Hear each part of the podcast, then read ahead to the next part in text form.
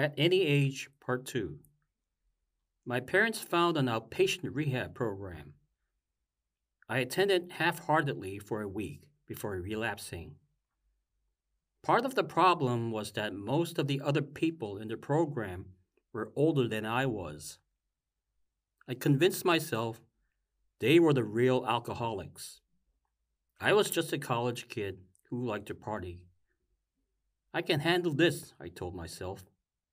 I snapped out of it after growing up a little, graduating, getting married, landing a great job. The job I got? Behind the counter at Chick fil A. By this point, I was desperate to stop drinking. I knew I was headed off a cliff. The cliff came four months later when a Chick fil A fired me for coming to work drunk with a bottle of liquor in my pocket. Why did I do it? Especially when I knew alcohol was wrecking my future? I drank for the same reason all alcoholics drink because I was physically addicted and thought drinking would help me cope with the shame of living an alcoholic life. That's what people in recovery call alcohol brain. It culminates in a shame based drinking. I went back to La Hacienda, the rehab facility I dropped out of. I'm wondering if you take people back.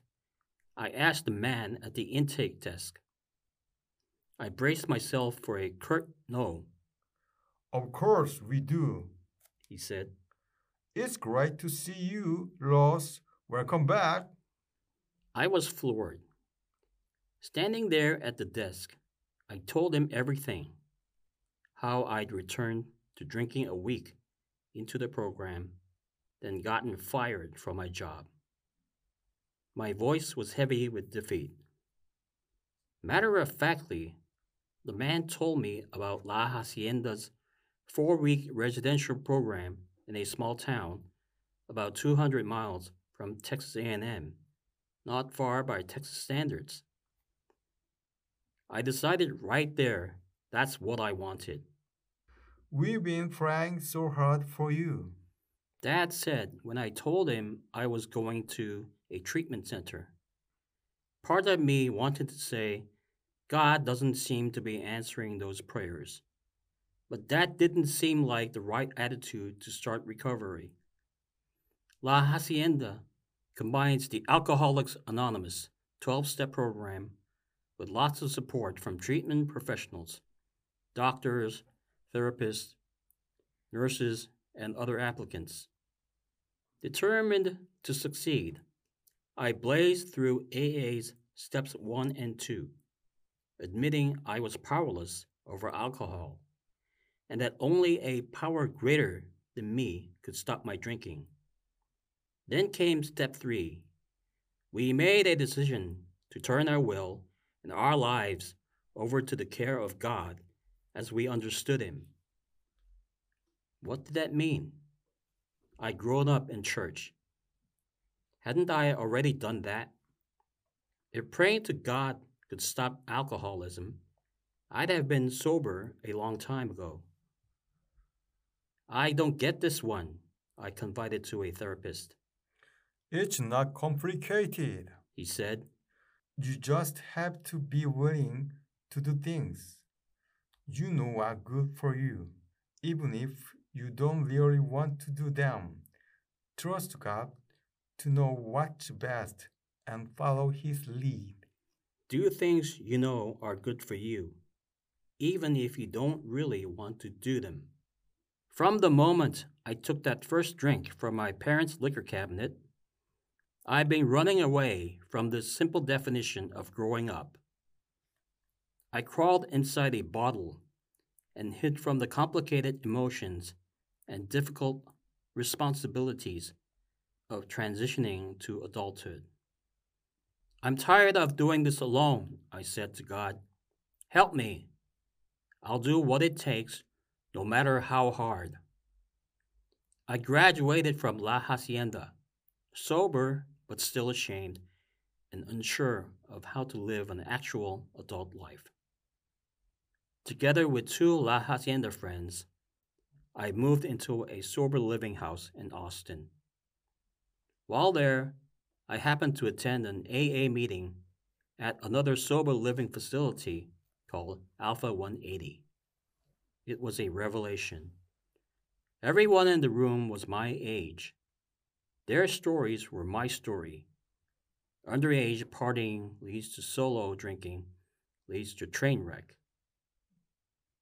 I'm so ashamed, one person after another said. I feel like I let everyone in my life down. I want a different future. I didn't know what my own future held, but I felt certain these meetings would help me figure it out. I spent so much time at Alpha 180, the director eventually invited me to apply to become a house manager, overseeing the living quarters and assisting with programming. Alpha 180 helps residents become responsible adults by mixing service and accountability with opportunities to blow off steam. The house is deliberately located close to the University of Texas campus in a part of Austin known for drunken parties. The mission is to be a beacon of sobriety in a place dominated by the idea I once believed that drinking and drugs are a shortcut to adulthood. We have fun, paintball fights, outings to movies and concerts. But we're also collectively responsible for running the house, and we're not afraid to be honest and vulnerable with one another. I am still growing up.